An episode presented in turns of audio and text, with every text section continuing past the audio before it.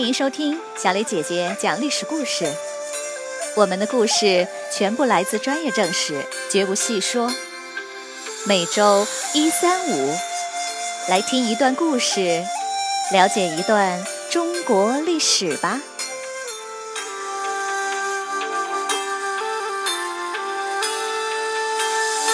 今天我要给你们讲的故事名字叫做《蓝田生育》。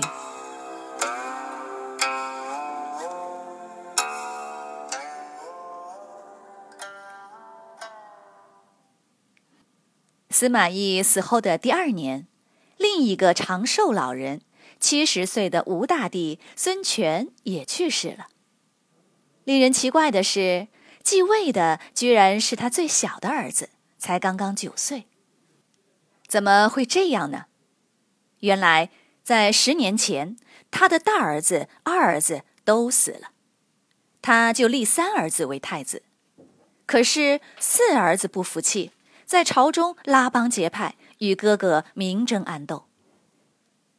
直到两年前，孙权猛然发现自己的两个儿子竟然在兄弟相残，他气得暴跳如雷，不但罢免了三儿子，还赐死了四儿子，朝中官员也杀了一大批。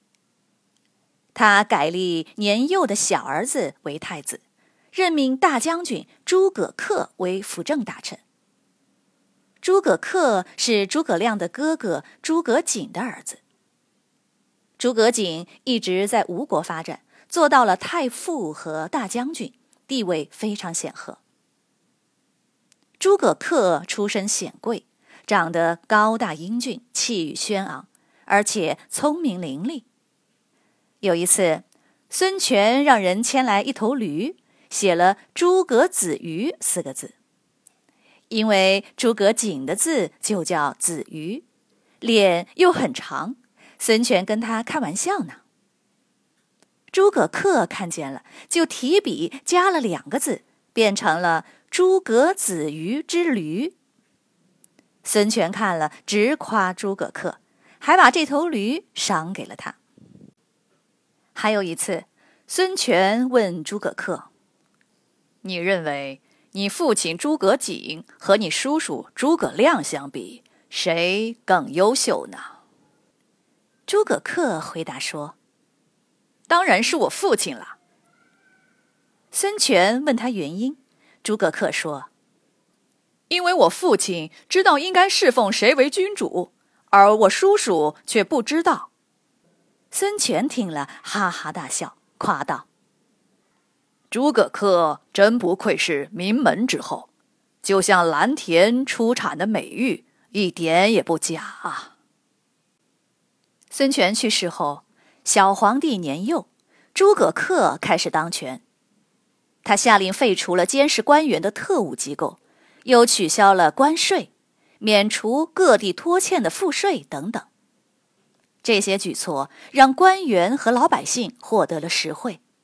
全国上下人人都称赞他，以至于诸葛恪每次出门都有老百姓围观，想要一睹他的风采。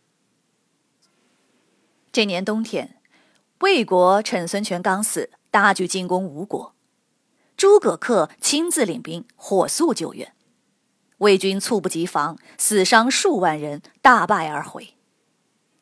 吴国赢得了几十年来难得的一场大胜。诸葛恪还将孙权生前耿耿于怀的一名叛将斩首，并把首级送到孙权的庙前祭祀。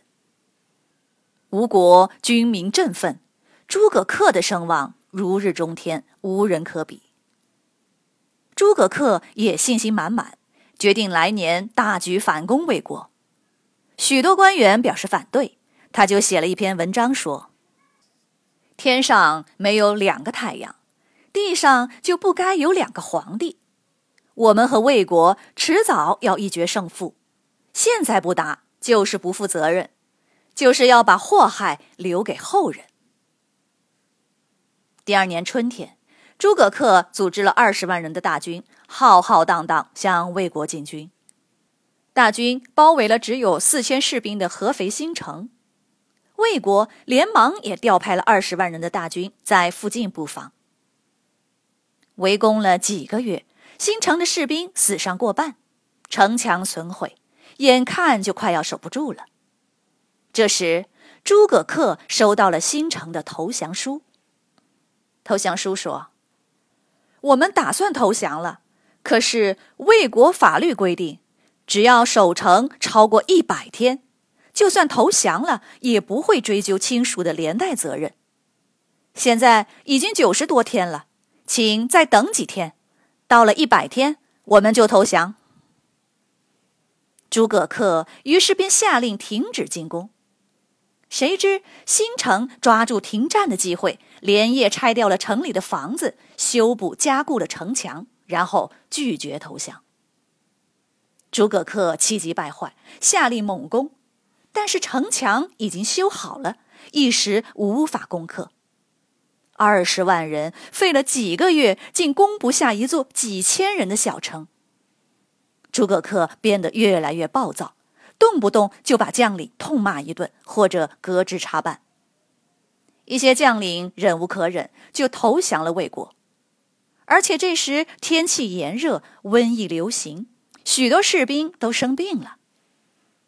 到了秋天，攻城仍然毫无进展，魏军开始反攻。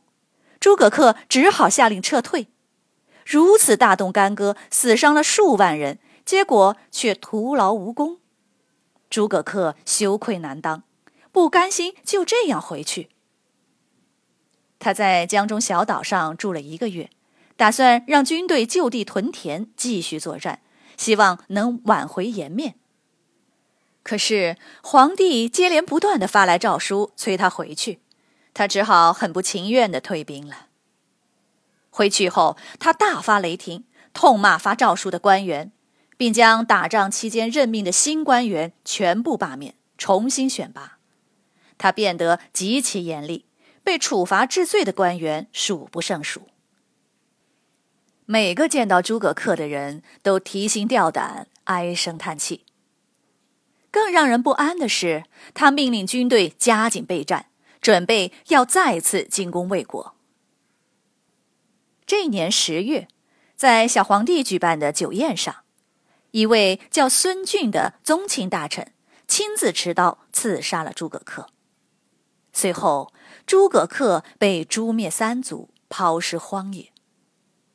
他的首级被砍下来示众，数万名老百姓前去观看，并诅咒唾骂他。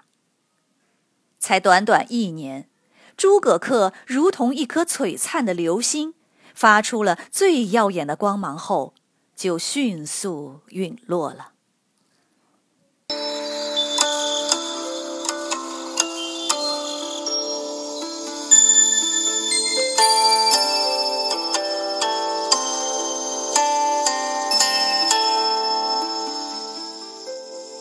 小朋友们。今天的故事就讲到这里，请你来说一说。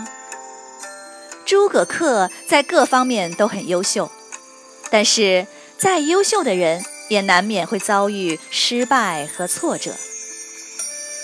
诸葛恪在攻打魏国失败后，变得脾气暴躁，情绪失控，引发了悲剧。如果你是诸葛恪，在攻打魏国失败后，你会怎么做呢？还记得诸葛亮是怎么做的吗？欢迎小朋友们在公众号留言或用语音说出你的想法。感谢你们今天的收听，我们下个故事再会。